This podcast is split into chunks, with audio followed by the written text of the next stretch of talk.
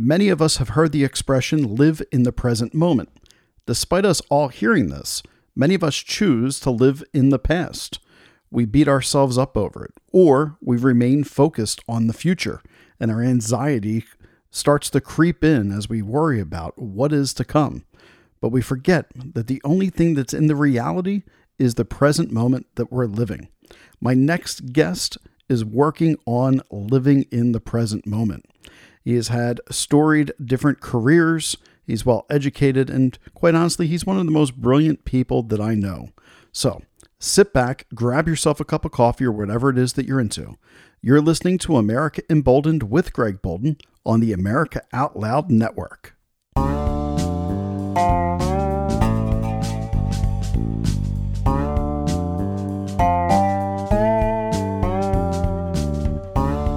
Welcome, bold Americans, to another episode of America Emboldened. As promised this week, we are only focused on the concept of gratitude and Thanksgiving because it is Thanksgiving week. And for many, it's kicking off the holiday season. I wanted to get us in the spirit, not be concerned about whatever is going on the news, the political headlines. Now, we could talk about that a little bit, but it has to be in relationship to gratitude and thankfulness. So today I brought together a very special guest for everybody. Now, this is somebody that I am thankful for with gratitude that they came into my life. This individual I met in college uh, during my freshman year.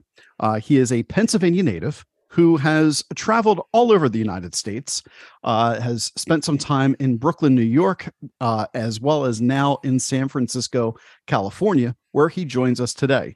And so we're going to learn a little bit about John Gribowich in just a few moments. Uh, but to understand his journey, uh, when we were 18 years old, uh, John and I, when we met in college, we played music together. Uh, we did a bunch of different uh, skits together in classes. Maybe we can talk about that a little bit today, John, mm-hmm. as well as uh, we kind of followed each other down our paths in life until I ended up getting married. And John, uh, at a later age, became a priest in the Roman Catholic Church.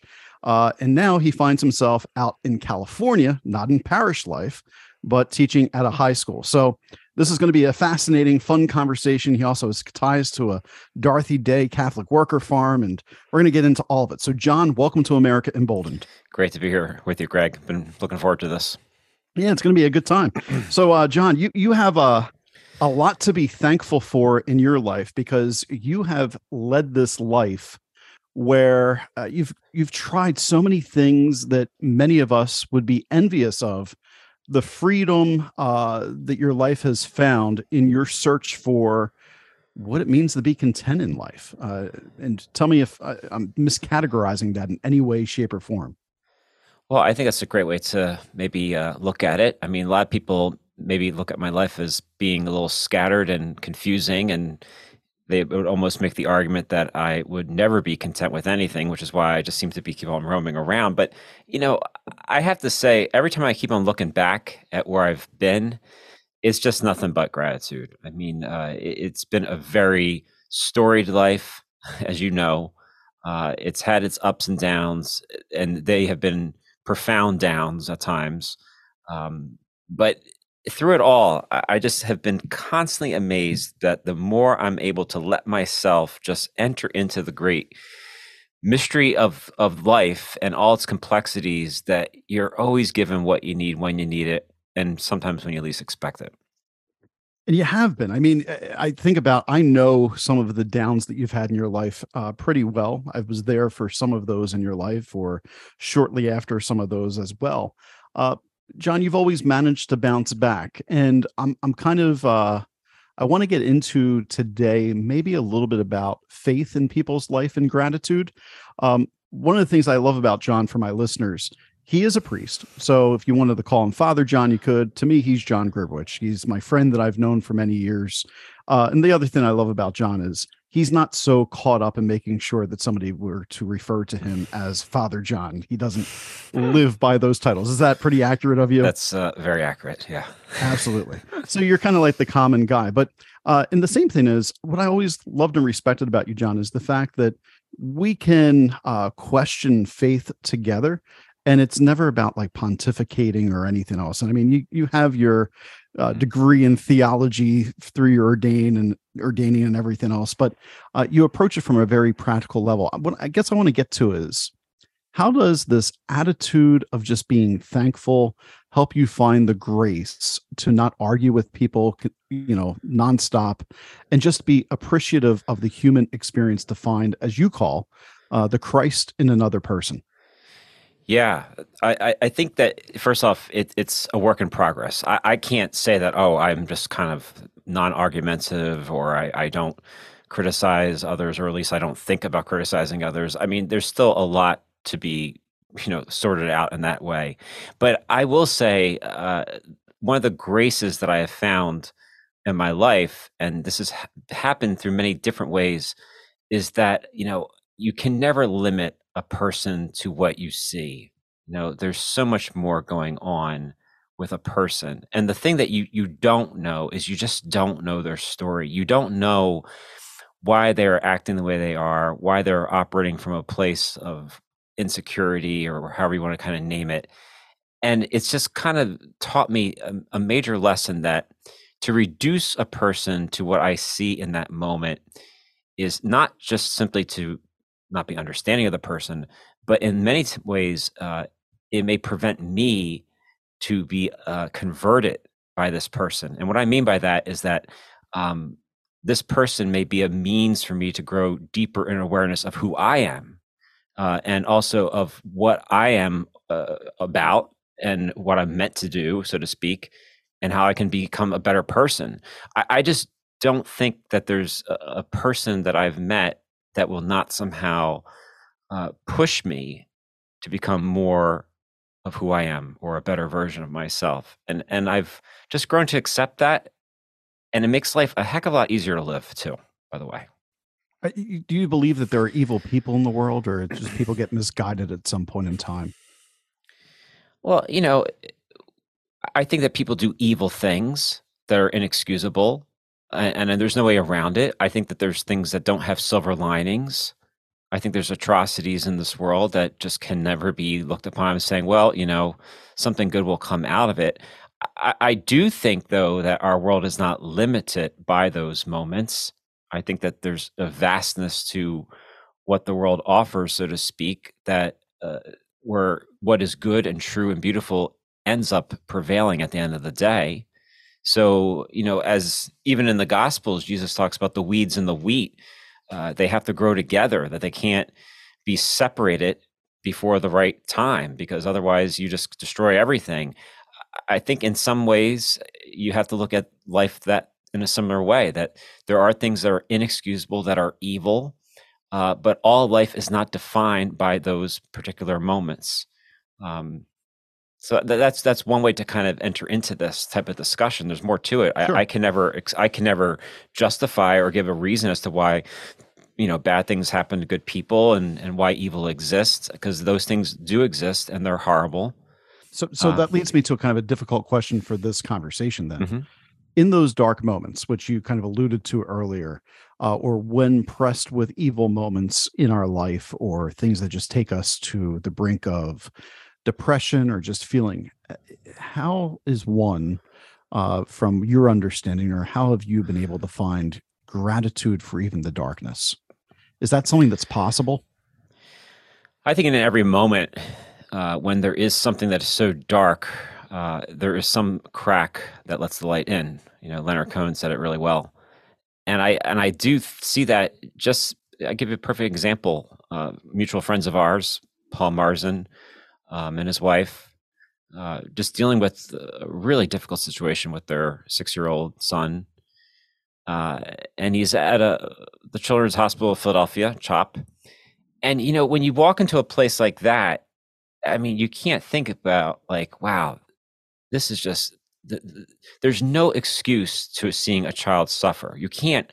in any way shape or form wrap your head around that. You can't give any type of rationale as to why that could happen uh, how innocent a child is and how they could be suffering so profoundly uh, so if there's anything that's wrong with the world, I mean that that to me would be the most sure sign of like, wow, there there's just something really off in our whole cosmos that this can be allowed to happen, so to speak.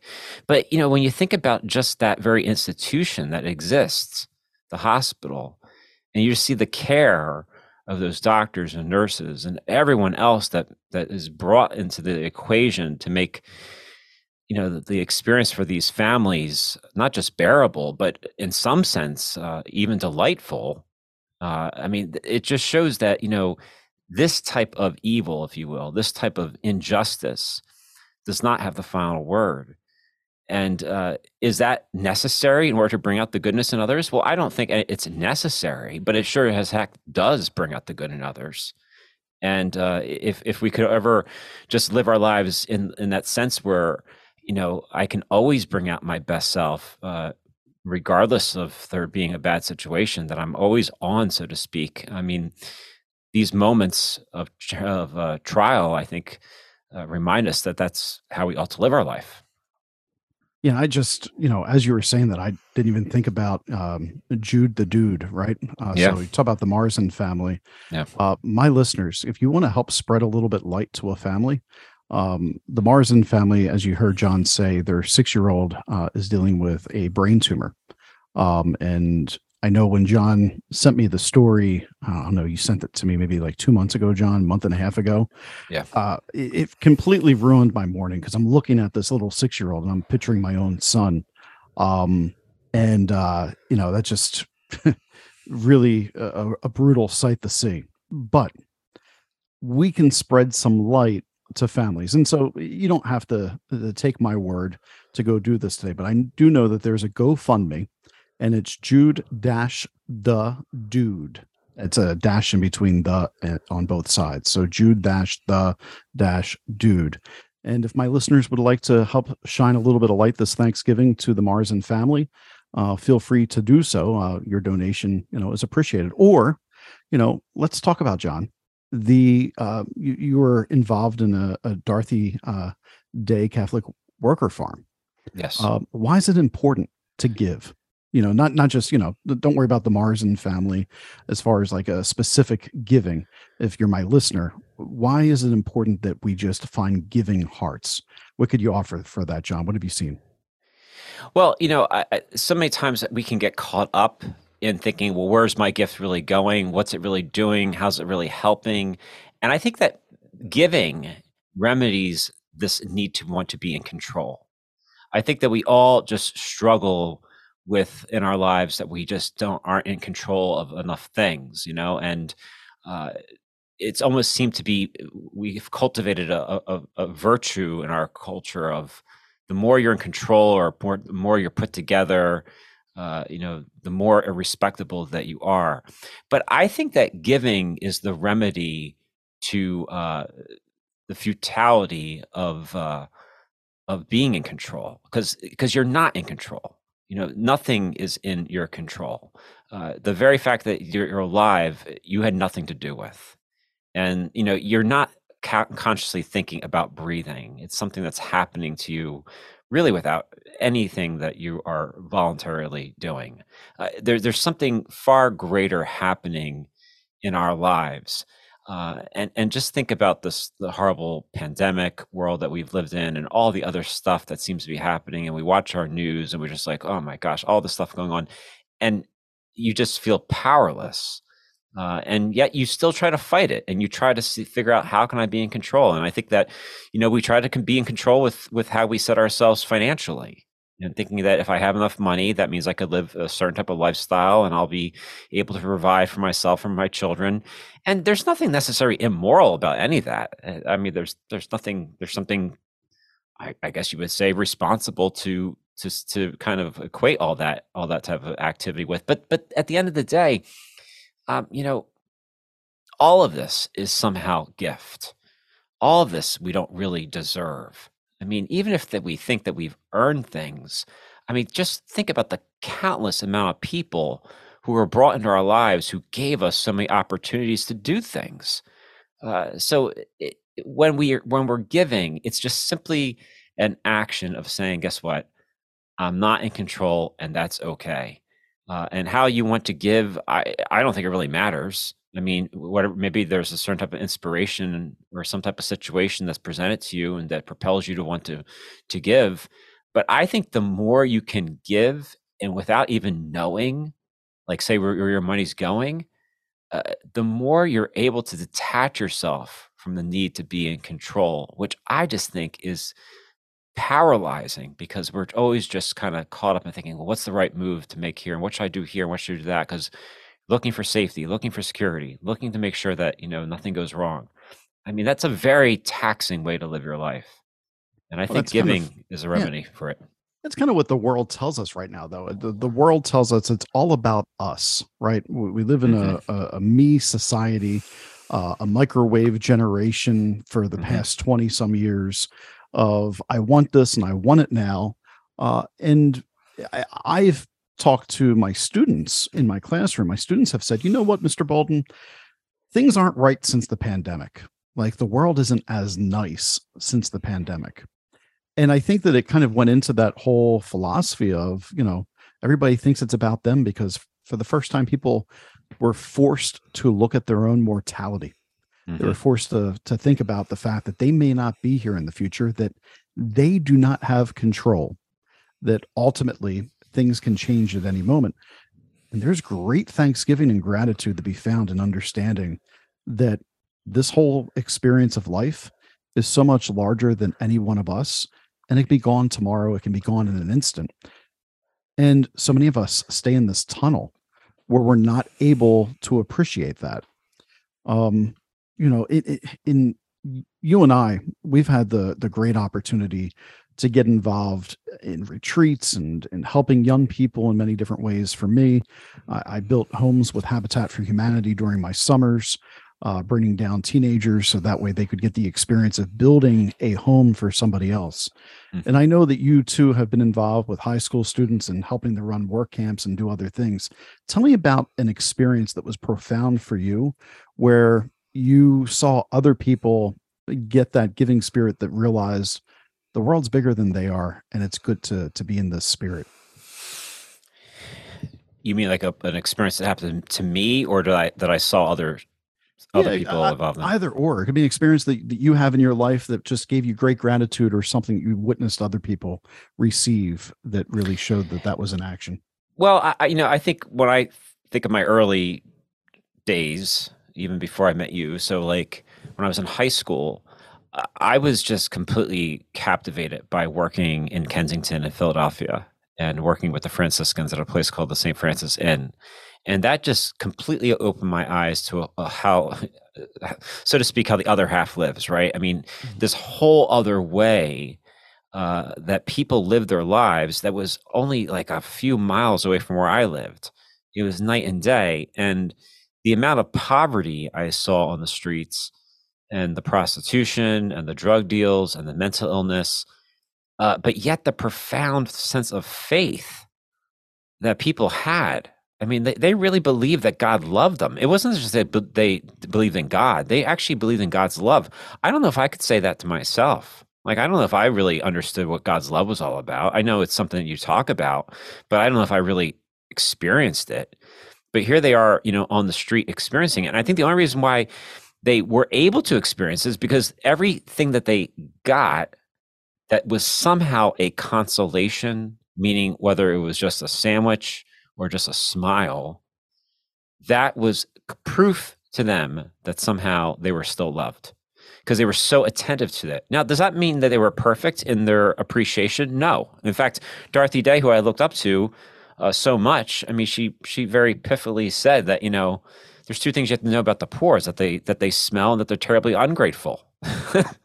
and you know, there's there's truth to that. I mean, you can't romanticize you know helping uh, people who don't have certain types of things that other people have. You can't romanticize poverty or homelessness or drug addiction or anything like that.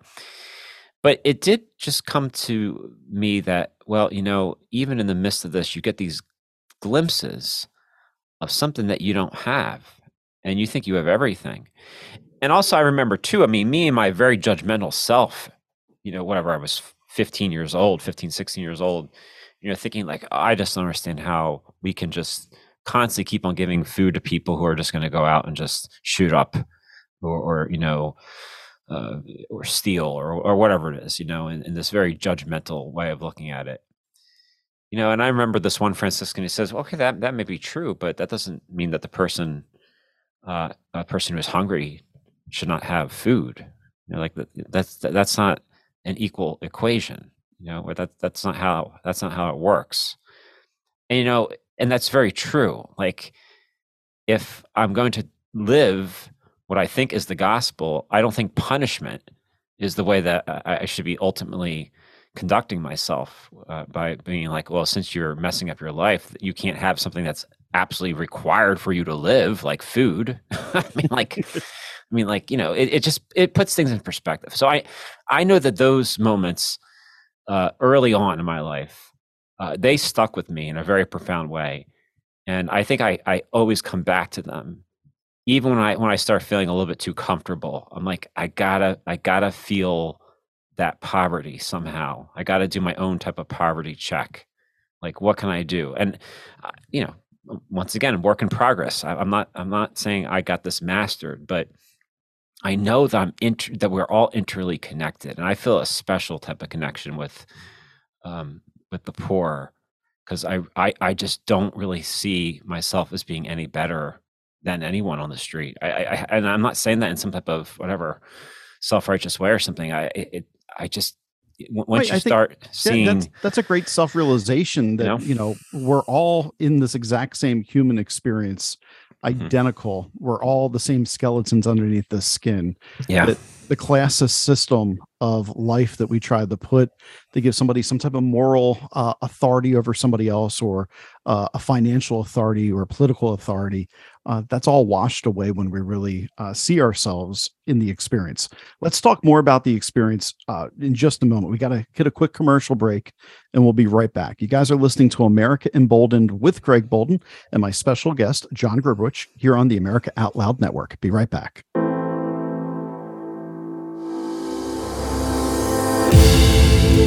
The spirit of American liberty and justice is woven into the soul of America out loud. Now, we invite you, friends, to invest some of your time with our magnificent family of experts, their minds and voices. It's all back at AmericaOutloud.com. Liberty and justice for all.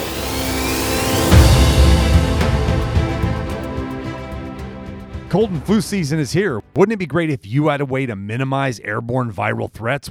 Well, now there is, and it's a povidone iodine based antiviral nasal spray called Cofix RX. You might even say it's just what the doctor ordered. To reduce your chance of getting hurt, you wear a safety belt when you're driving. To limit sun damage, you wear sunscreen on the beach. Cofix RX is just like that. It's an additional layer of protection. It's sold by thousands of pharmacists and medical doctors nationwide. It's made right here in the USA. Again, it's a povidone iodine based antiviral nasal spray. You've heard him talk about it here on the Out Loud Network over and over again. Check out cofixrx.com. That's C O F I X R X.com for a retailer near you or use coupon code OUTLOUD for 20% off at cofixrx.com. Hello, I'm Ben Marble, MD, and I founded MyFreeDoctor.com as a donation supported faith based nonprofit with a mission to save lives by delivering free doctor visits to patients in all 50 states of America. MyFreeDoctor.com treats a broad range of health concerns like COVID 19, long COVID, sinus infections, urinary tract infections, rashes, medication refills, and more. So please visit MyFreeDoctor.com where we're healing America one person at a time.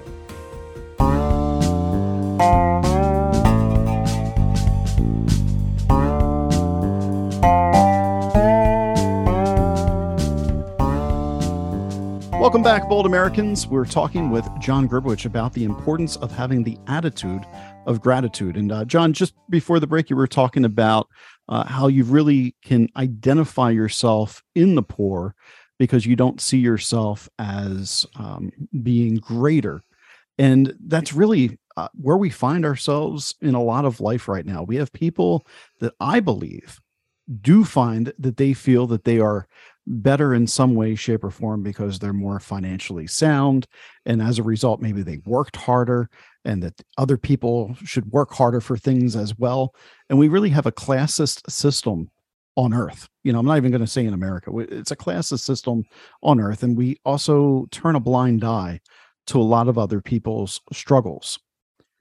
Mm-hmm. One of the things I'm fascinated about with you is I, you're kind of like the the priest that would love to just go to the bar and meet the broken, meet broken people and get to know their stories.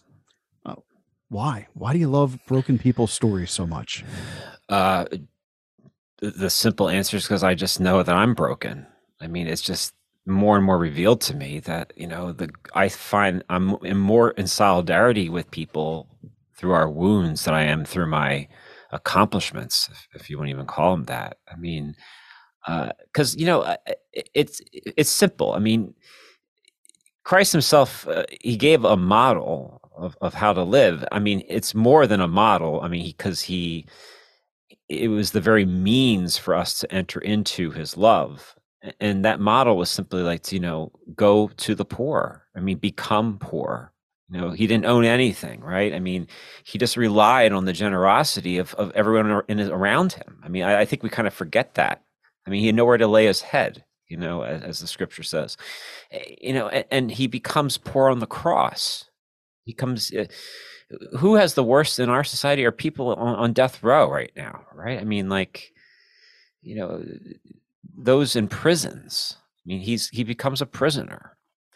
uh, renounces all his sense of autonomy and of needing to being of, of being control of anything. I mean, this if this is the gospel, I mean, then where else would I go than to be in in solidarity with people's uh, helplessness, with their wounds, and I forget who said it, but it was very, you know, very, I think, insightful when someone said that the, the person who's going to church and the person who's going to the bar are looking for the exact same thing you know? And and i do think that there are people who are finding more solace in bars than in churches these days unfortunately and so if i want to be with uh you know the sheep because i actually feel like i am one of them uh with the, clueless sheep uh it, it seems to me that you're going to find more people that like that in bars than sometimes in our churches, you know. And this is no indictment against people in our church, of course. It's just simply saying that you know, uh, there, there's there's not as if we somehow have it all together because we're showing up for mass or for for church service. Uh, that the person who's trying to sort out life is doing that most likely at a bar. right. Uh, so here's the conundrum i think when you when you have these type of conversations and you know where i'm probably going to go with this when it comes to mm-hmm. you know faith mm-hmm. the the broken that do not have belief in god the broken that don't believe in the story of christ the the atheist the lost um you know how uh, are they to find the same type of comfort and solace in one another? Um, or in some ways are they already finding that because of where they find themselves? So it, you're much better than i am at, at finding no judgment. Um, how do you have those conversations of of what it means to be broken to somebody like that when they don't believe that there is some type of redemptive afterlife or a greater good? Well i don't know if even if i really feel as if i you know understand my brokenness in light of say redemption and uh, and heaven let's say. I, I don't know i mean maybe i i kind of think of it in that way. But i kind of look at it like you know here i am in this world with these people at this moment in time. You know how do i want to live my life so i can live it the best with all these people i mean like one of the things that causes the most stress is is just the hurt that that is um, that that's brought on by other people and having to live with other people. So it doesn't seem to me to me uh, be so much caught up in like, well, I want to live a life in a certain way so I can get to heaven, or I, I realize that you know God loves me and and He's going to redeem me, and then I'll be able to have eternal life. I think it's more like you know in the here and now. If I'm in this world and I didn't place myself here, uh, how am I going to? Is is it possible to find joy? in the here and now. And I think that's ultimately what everyone, I think everyone's, you know, looking for that. I mean, if you're not looking for that, then uh, you're a prime candidate to, I guess, you know, jump off the Golden Gate at that point, right? I mean, but the very fact that you still get up in the morning, uh, there's some glimmer of hope that somehow this day might bring something in your life that may make it easier to live. There might be some type of ray of joy. So I think people who are, especially if you're talking about going, people who are going to bars, I, I think that just the very fact they're with other people, I think they're trying to navigate how to live in this world, not so much caught up in like thinking about if there's a next world or what that might mean. Yeah, I mean, oftentimes when we talk about addicts and the, the research that's out there, uh, it's becoming more and more apparent now that mental illness, uh, depression, anxiety is one of the reasons why people become addicts in the first place. And mm-hmm. so, this philosophy that you just stated really kind of struck with me as I was kind of juxtaposing the two of the fact that individuals just want to find joy uh, that at the end of the day. And so, for some people, that joy may be at the bottom of a bottle um, that's where they're able to find that solace based upon whatever their demons are that they've been dealing with. And, uh, you know, who am I to judge how somebody finds their joy? Yeah, but I, I, guess I would interject here is that you know ultimately we're we're searching for a um, a sustaining joy. We're we're not looking Correct. for for like hits. You know, I mean, it's understandable why an addict is an addict because they they want that high to continue, right? And, and in some ways, their body now needs it, right? So, like that you know to have to be relying on a substance or uh, whether it's you know booze or or drugs that's not necessarily the answer. You can't say that well that's their joy and i'm happy that they're having it. I mean they're looking for a sustaining joy but then again that's that's what i'm looking for too in my right. life you know? so so so going with that philosophy we're, we're, we're, going right into the spot where i was hoping to go with. Mm-hmm don't you feel that the same people that go to the bars, the same people that are searching for this, are the same people that are arguing over politics in our country, are arguing over the main issues, that they're trying to find some type of justification for their platform, for their their personal fortitude in conversations? I guess one of the one of the things I'm trying to kind of grasp is what is that shared experience if we're looking for joy why are we fighting over things that we cannot control such as most of the politics type of stuff? And how do we help each other heal and just be better at the human experience and be gr- grateful for the fact that we're here on this earth together? Well i, I you know this is that's a really great question and it, we can talk a lot about it. I think at the end of the day i mean the reason why we have such polarization and people who are fighting so hard is that i think that they're trying to protect some type of ground that they're on, and they're trying their best uh, to make sure that their joy is not taken away by someone else. So they feel as if somehow their very livelihood and their very happiness is threatened by someone else. So like you, you just double down on whatever you can do to protect your assets and i'm not just talking about your financial assets but i think that's p- part of it as well that you know you're trying to protect your stake in the ground. And and because of that i mean it, it makes you extremely um, resentful of people who in your estimation are trying to take away your rights for joy and happiness as you define them as you understand them. Um, you know because at the end of the day, I mean, selfishness does reign, right? I mean, this is the great vice, and uh, and the one thing that we don't have in our ethos uh, as a nation or as a society is the the idea of sacrifice, right? So I mean, and it's uh, it's on both sides of the spectrum. I mean, it, it's the whole idea that well, if I have to give the, this away, someone's going to take more away from me and so therefore i can't give up anything. I can't i have to hold and double down on everything. Um, so you know I, I, think every single issue comes down to the, the the very question of am i willing to sacrifice something uh, for the greater good of the whole? Um, I, I don't know if we understand what the greater good is though so that's where it gets even more confusing for lots of people. But you know, I, I've come to to just believe that goodness and truth beauty, these things do prevail. And I don't think that we have to be so over concerned with how we are controlling the dynamics in society in order to make sure that those things do prevail because they happen in moments of, of, of great trial they happen in great moments of sorrow and they happen in great moments of joy i think that we all pick up on these things and we're able to rejoice when we see something good that happens to another person, even if we just disagree with some type of political position they have. I, I think we have it within us to rejoice when something really amazing happens. And I think that we feel a certain type of empathy when we see something happen to someone that we disagree with too. I mean, yeah, we may not express that, you know, through some type of social media post, but I think deep down at our core, uh, we're really not different at all. We, we all have the same deep desires for joy um, and we also understand you know we have an empathy within us when we see profound moments of sorrow. I'm going to move us into a little bit different of a conversation based upon something that's a little bit more your personal experience. Uh, it was maybe uh, a little over a, a, year ago that you found yourself uh, trying out monastic life um, mm-hmm. Just to kind of start off, uh, maybe tell people what is monastic life.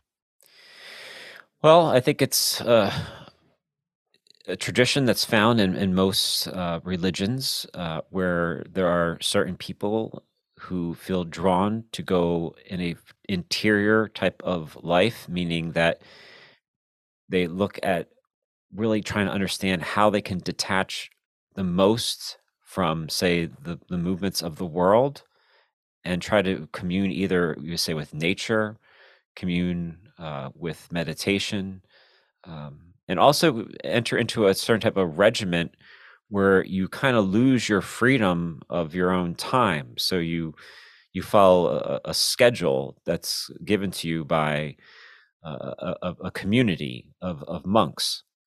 And you see this as a way to try to really work at trying to perfect yourself to not get caught up in trying to hold on to this world uh, for longer than you should.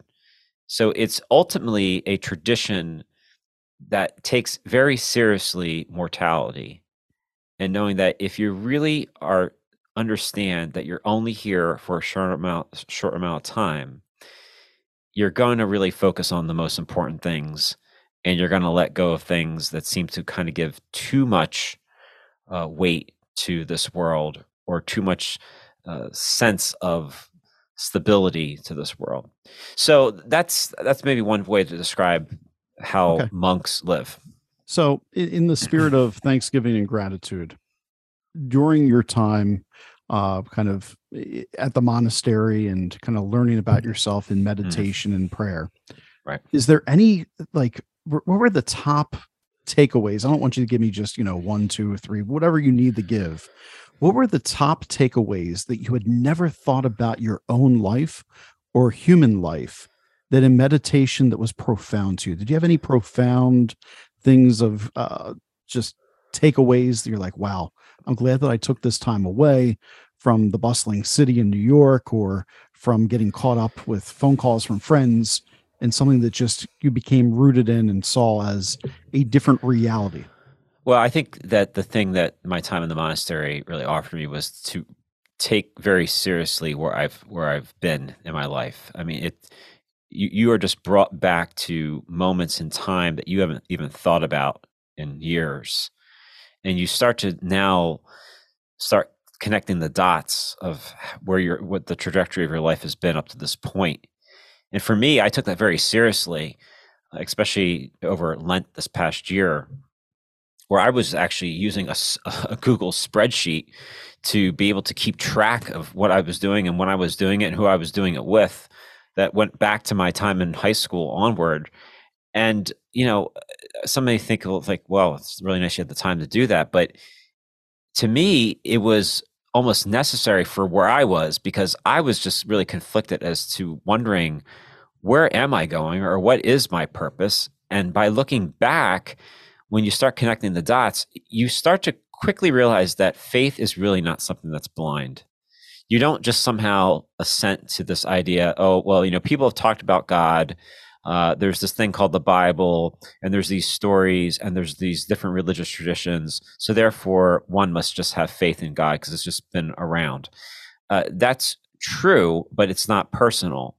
And for me, how faith became personal is because I saw that this notion of God that I had assented to, at least in my mind, was actually real because of how faithful this God was to me throughout my life, giving me all these different experiences and all these different people I met who carried me through not just dark times, but really fun times as well. I mean, like we are, I think we are meant to have fun in this world too. It's not just simply kind of just just meditating on our on our brokenness. So the joys, uh, you know, the sorrows, the hopes, all those things.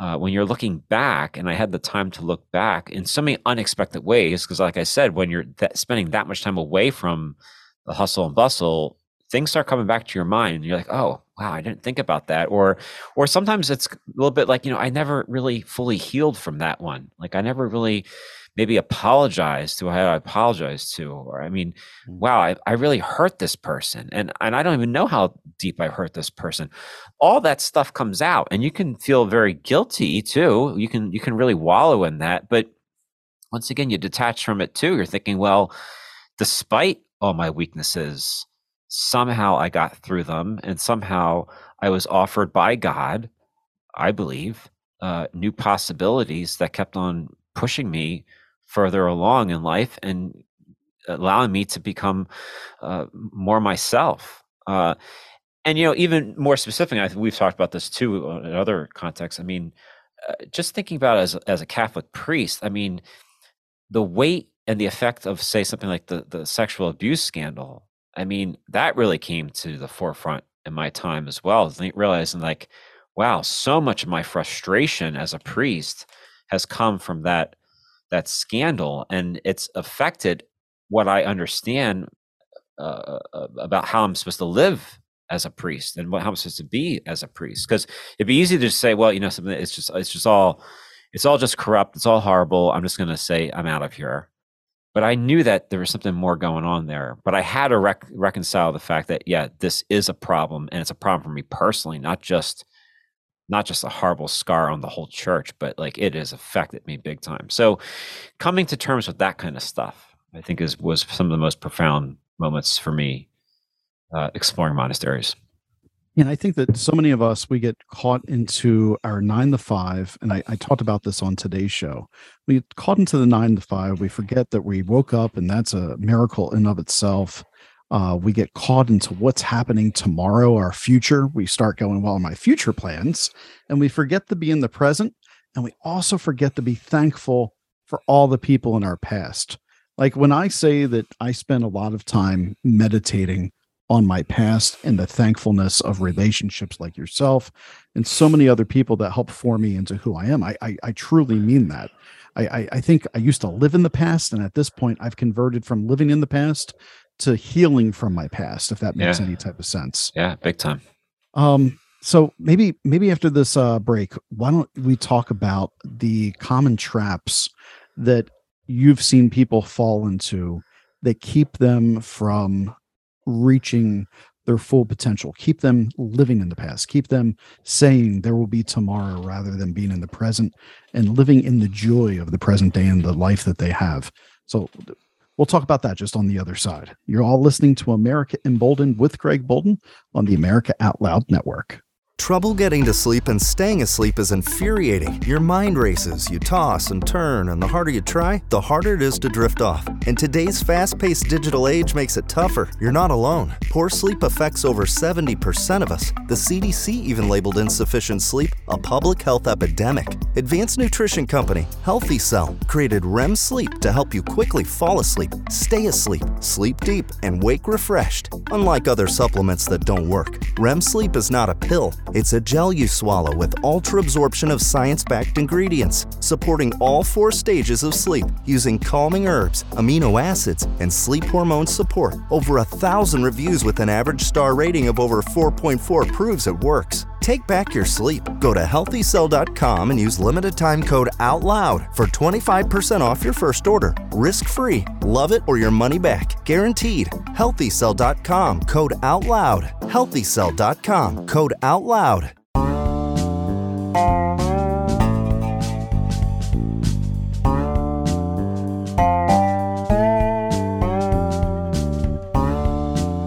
Welcome back, Bold Americans. We are continuing our conversation right now with John Gribowich. It's been a, a lovely conversation, catching up with my good friend here. Uh, really, just kind of getting to hear uh, his perspective on the brokenness of the world and how we're all called to find joy.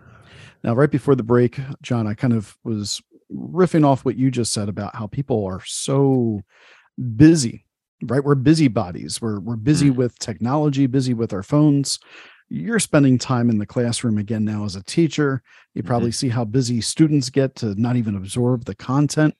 Um, what are the main things that you notice that people are distracted by in society right now?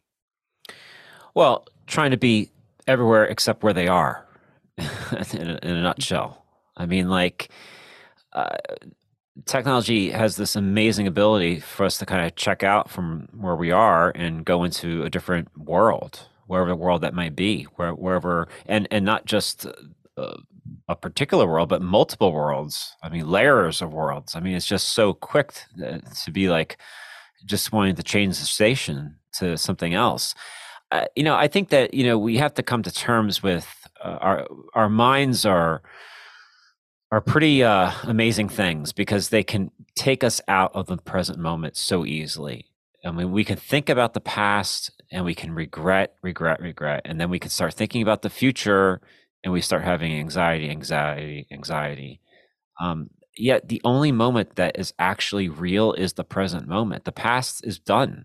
The real, the, the future isn't here yet and yeah, we have to have this awareness of where we came from and uh, some type of understanding of where we're going. But where that all actually happens is in the present moment. It doesn't happen by really just thinking about things that, like the good old days, or really just kind of wallowing in our mistakes and it definitely doesn't come from just trying to think about all these different scenarios that could possibly happen in the pre- in the future that makes us so anxious. So what's that say about the present moment? Well i mean we even take the present moment and say well i'm going to use this moment to try to uh, escape what's around me and go into my phone. All right? So it's like we're doing everything possible to not actually just be okay with what is in front of us so it's like I either can just wallow about the past, be anxious about the future, escape the present by just going into my device. And you know, once again, we have the capability of doing all those things. So clearly they're not it's not as if we we shouldn't do them. But how do we kind of straddle that with what's in front of us? You know, is there a, a, moment to think about the past? Is there a moment to really plan for the future? Is there a moment for us to actually look at our device? Well, that can only happen if we're really fully aware of what's happening with us in the present moment. If I'm really looking at my surroundings, say, is this a time for me to go on my phone or is this a time for me to talk to the person next to me or for me to just notice uh, the, the environment around me, the, whether it's something beautiful or whether it's something really disturbing. I mean, uh, all of us you know, in every moment need to be constantly uh, present to our surroundings so we know how to use that moment in time. It doesn't mean that, uh, you know, C.S. Lewis said it well like, there's never one note on the piano that works for every single song. It all depends on the sheet music on top of it, the piano, to know exactly when to press the notes. Uh, but only if you're present to the sheet music can you know what to do. And I think that the, the sheet music is the present moment. Like this is what this is the score that we're looking at right now around us. Uh, so how do I respond to the score uh, with the, the the actual things that make up me, with with the ability to play what has been given to me through the different keys that I've been given, and and I, I that I think that's that's that's it's very difficult because I think we, we just constantly say, well, I don't need the score. I have the one note that works all the time, and that's my device. or I have the one note that works all the time, and that's just me always walling about my past. Or I have the one note that is I how, how I define my life because I'm always anxious about the future. So we just keep on going in the one note uh, when it's like, well, the present moment is going to give us the ability to know what note to press when. Hmm. You know, it, when many people go out to dinner now, uh, I look around the restaurant and I see people's faces glowing with the uh, beautiful hue of 5600 degrees Kelvin of their cell phone. um, you know, my, you know, John, you were, you were in our wedding. You were one of my groomsmen and Melanie and I, we, for my listeners, we were married uh, on Valentine's Day. And so we'll go out on Valentine's Day now and we'll watch as the couples have their phones out. Mm-hmm. And it makes me really uh, sad to know that we have lost our ability to be present to a false reality. Um, you know, I, I, I even relate this. I like video games. Um, some of my my listeners can learn about me today. Uh, I enjoy a good video game, but I often think to myself, if I put 17 hours into a video game, that's 17 hours I didn't put into myself. Uh, not directly into myself. Sure, I might have gotten joy and entertainment out of it. Mm-hmm. Um, but in the end, none of us are going to be thankful for those 17 hours on a video game, those seven hours a day on a cell phone. We're going to uh, yearn for more moments with friends, with family, with loved ones. And yet, here in our society, uh, we seem to be ungrateful of what's our present and what our reality is right in front of us what's the best way to combat that? Is there a way to be mindful? Yeah, I, I think that the thing that's really moved the needle in my own life is you have to enter into a practice. Um, I just don't think that things happen overnight, nor they just happen in our mind. I mean, the mind, once again, is a beautiful thing because we know what's good for us we can read statistics and the research and we be like, oh, yeah, I shouldn't be doing that because all this research proves it. But just because I know that doesn't mean it's going to change my action. For me, I had to take the uh, the intention to, to take 20 minutes every morning to enter into deep meditation. And when I when I say that, I'm saying like I'm in a position where I'm on my yoga mat and I'm entering into a, a time where I'm completely not. There's no agenda. There's no um, sense of of anything other than just focusing on my breath, trying to work through a mantra, and just being able to enter into those 20 minutes where, as the thoughts come, and they will come, that I just let go of each thought. I mean, I think people are intimidated by meditation because they're like, well, I could never get my mind that quiet. That's not the point. The point is not to get your mind quiet. Um, it's it's to constantly be able to allow yourself to not let the thoughts in your mind get the best of you. You know to not make them be the end all be all to who you are. I mean once again if we talk about god i mean let's let's just look at this way. If god is all and knows all he knows that we're thinking stuff. He's allowing us to think stuff. So it's not as if somehow we're you know that we should be embarrassed or somehow uh, ashamed that we're thinking. Uh, it's but it's an opportunity to realize like the, the, thoughts that come into our mind we do have an ability to you know uh, to to not allow them to overwhelm us or to take us out of uh, what else is in front of us at that time so it's a practice that is constantly uh, moving you to detach from the things that are the noisy things in your life, which are your thoughts. And if that's happening for 20 minutes where you're detaching, when it comes to everything else that's noisy in the world, you start to have a, a certain type of um, ability to detach far easier. Um, where it's like, oh yeah, I really just don't need to check my email right now, or you know, it's I don't really need to kind of dwell on that right now, or I don't have to really worry about what's going to happen tomorrow. So it's just this constant practice of detachment, detachment, detachment, because it's realizing that I'm allowing my ego to get the better of me when I start thinking that my thoughts are really my thoughts. Uh, I even believe that our thoughts are just really the byproduct of our experiences. And how much are we allowing our experiences to define us? And how much are we allowing our experiences to think to, to be uh, our, our own type of creation? I mean, it's all participation. I always say that life is about participation, not not orchestration. So the stuff going in our mind are not things that we're orchestrating. They're just we're just is there's just stuff that we're participating in. And if we can allow ourselves to just say, yes, I'm simply a participant. This does not define me. This is not all about me. I'm not orchestrating my life through these thoughts. Uh, it just makes the rest of the day a little bit easier to, to manage. But it, it takes time, right? And I mean, some people say, well, 20 minutes is too long. Okay, well, then start with two minutes. I mean, you know, it, it didn't happen overnight for me. Uh, and I'm not there yet. I, I can't even say that all, all, these 20 minute meditations are high quality. I, you know, I, I don't know what's really going on during during these 20 minutes, but like just showing up. Didn't Woody Allen say that? Isn't like showing up like 90% of life or something like that? Yes, he did. yeah. So I mean, like th- that's basically what it's about. Like, can you just show up? Um, and and I think that even if you commit to one minute, two minutes. That is, a, a, you are giving a, good enough opening to reorder to reorder your life by yeah. just one minute, one intentional e- moment. Ego sum, ego existo, right? That's right. I am, I exist. I mean, Amen. it's the, the beginning of philosophical thought.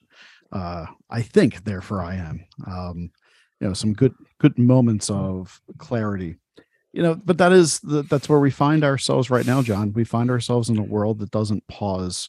We're in a fast-paced world. It's getting faster.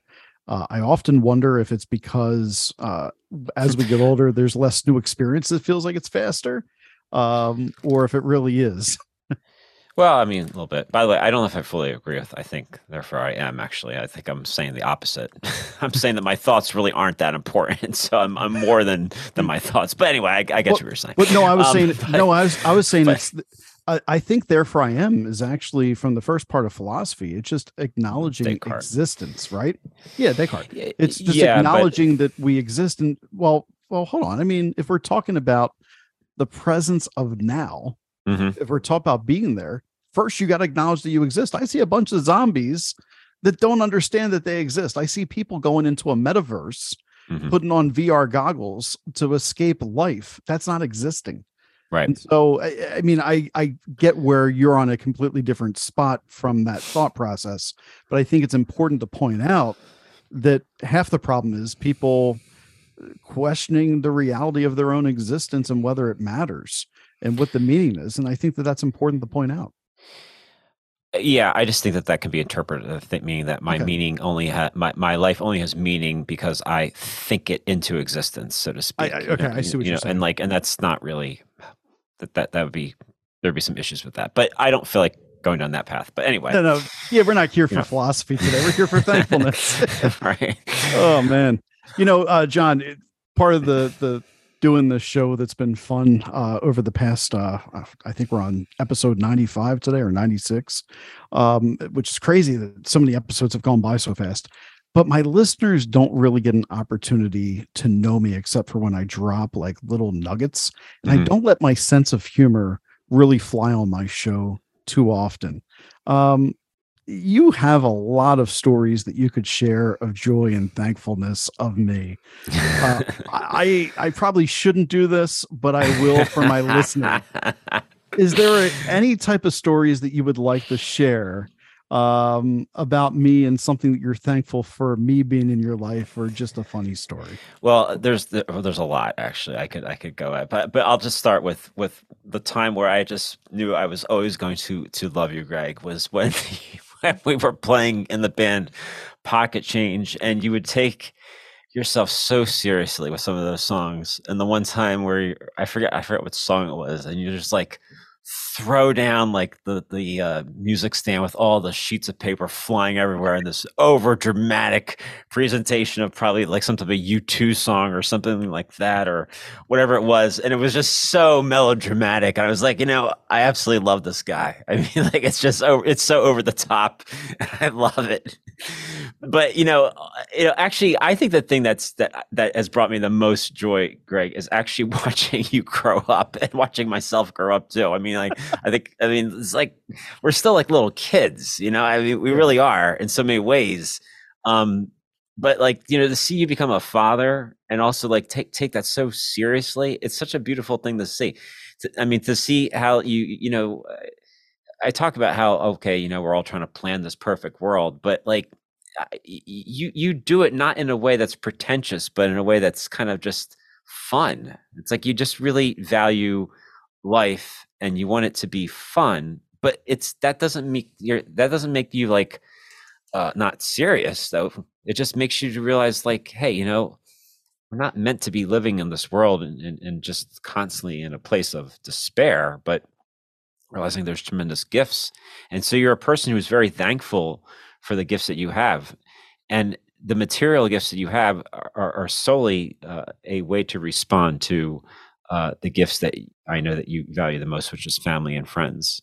And uh, and I just I just appreciate you for uh, making me part of your family. I mean, this this is the thing I look about in my life. I just have so many different families, and I definitely feel that way with you. And I know that because when we don't talk for a while, it's just when we do talk, it's right back into it. I know that if there's anything that I'm ever in a jam for, I would call you up in a minute, which I have this year multiple times, telling you, like, Greg, my life sucks. I don't know what I'm doing.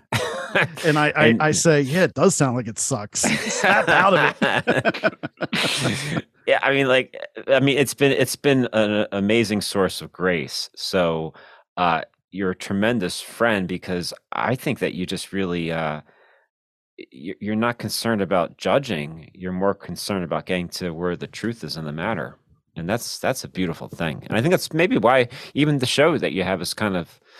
Uh, you know attractive because i think you're trying to find not what is the truth in a in a particular controversy but to understand what is uh, the truth about how we're meant to live our life and to to live it in a way that's joyful and, and you model it well. I appreciate it. I, i'm searching for what is the truth in the experience and i don't always get it right and you would be the first person to know that i don't always get it right. Right.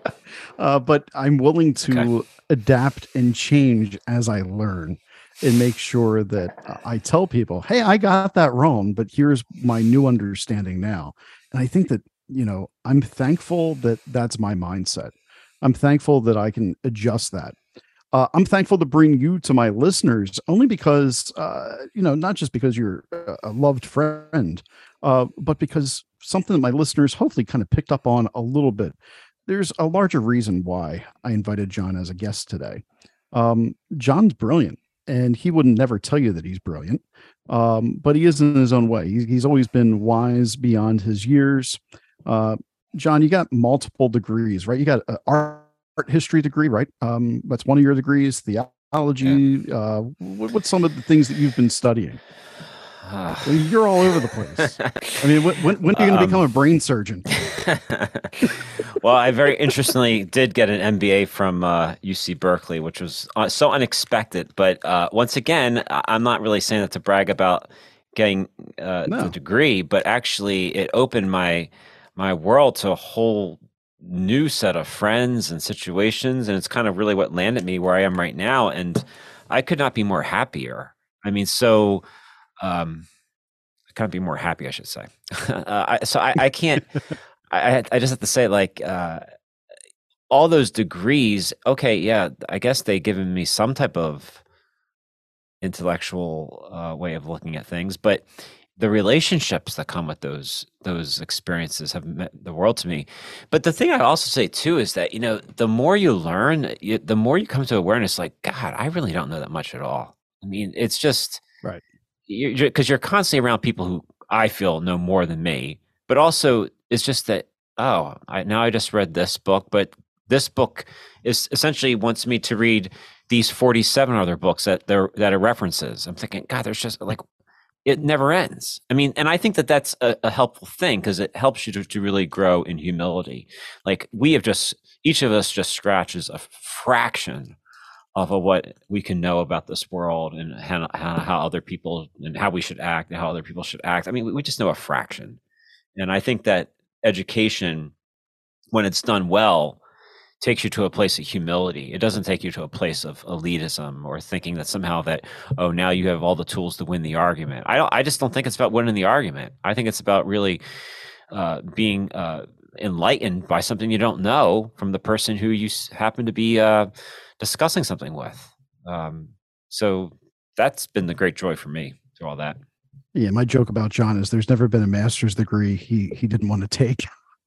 I know. Honestly, I'm just, I, I, was I was thinking about taking something out here in San Francisco. In See? San Francisco, I was like, I can't believe I'm. I want to go back to school. What the hell's wrong with me? but well, it's it's one of the reasons why we all love you. you but you by, are... by, the way, Greg, I just yes. want to say I'm disappointed that we haven't spent a, a moment on the show talking about Bob Dylan.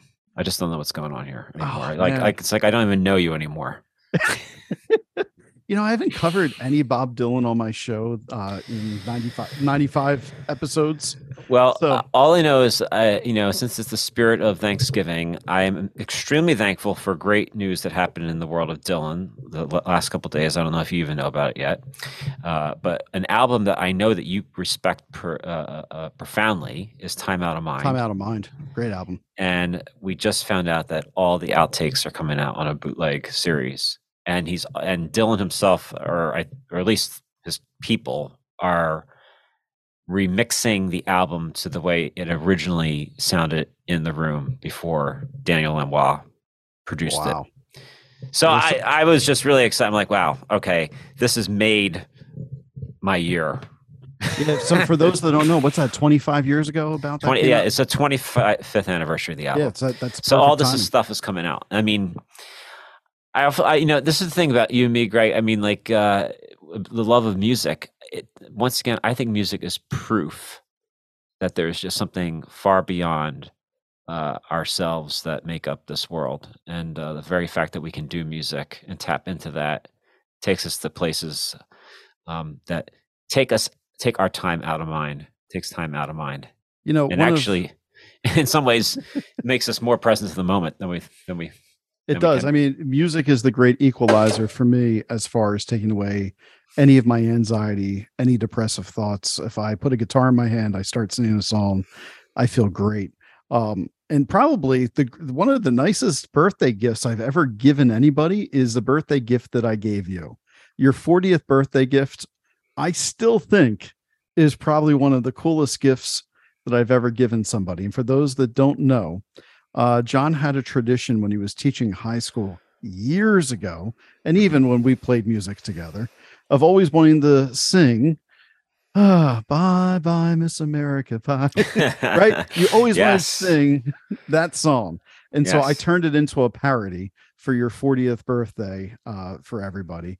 Um, well, not for everybody, for you, but but I, I we're gonna play it now. Just kidding. I won't do that to you. Um, maybe I'll cue it up in the background right here. um, but no, it's uh, you know, but it just kind of chronicled your life in what I knew and experiences.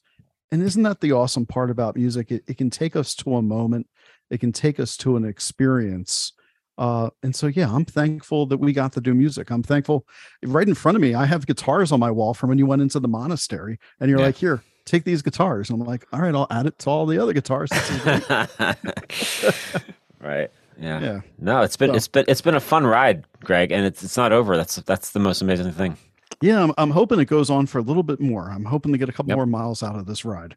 Uh, that's the totally. goal you know totally. maybe get maybe get back to that cornfield and uh, rip a transmission out uh, going through a cornfield at uh, two o'clock in the morning we'll, leave that story for anyway john i do want to have you back on the show here Great. in the future um, i'd love to talk to you about a topic that you and i discussed about what makes somebody an expert right now in culture is there such thing as an expert and if everybody's an expert, is anybody an expert? right.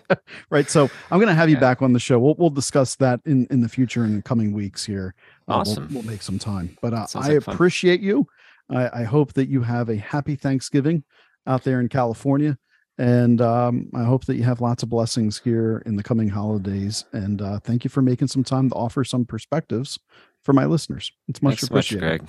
Happy Thanksgiving to you, my friend. Thank you, John. All right, everybody, that has been our attitude of gratitude with John Gribowich. I hope that uh, you know we honored your time well today. Uh, the conversation I felt was very fruitful, um, and uh, hopefully you have some takeaways, something to kind of help you. As I said, this week we're not focused on any p- politics. We're simply focused on how do we live as better human beings because I think that makes the whole world a little bit safer, nicer, better, and that's a good thing. Everyone, you've been listening to America Emboldened with Greg Boulden on the America Out Loud Network. Be bold, America.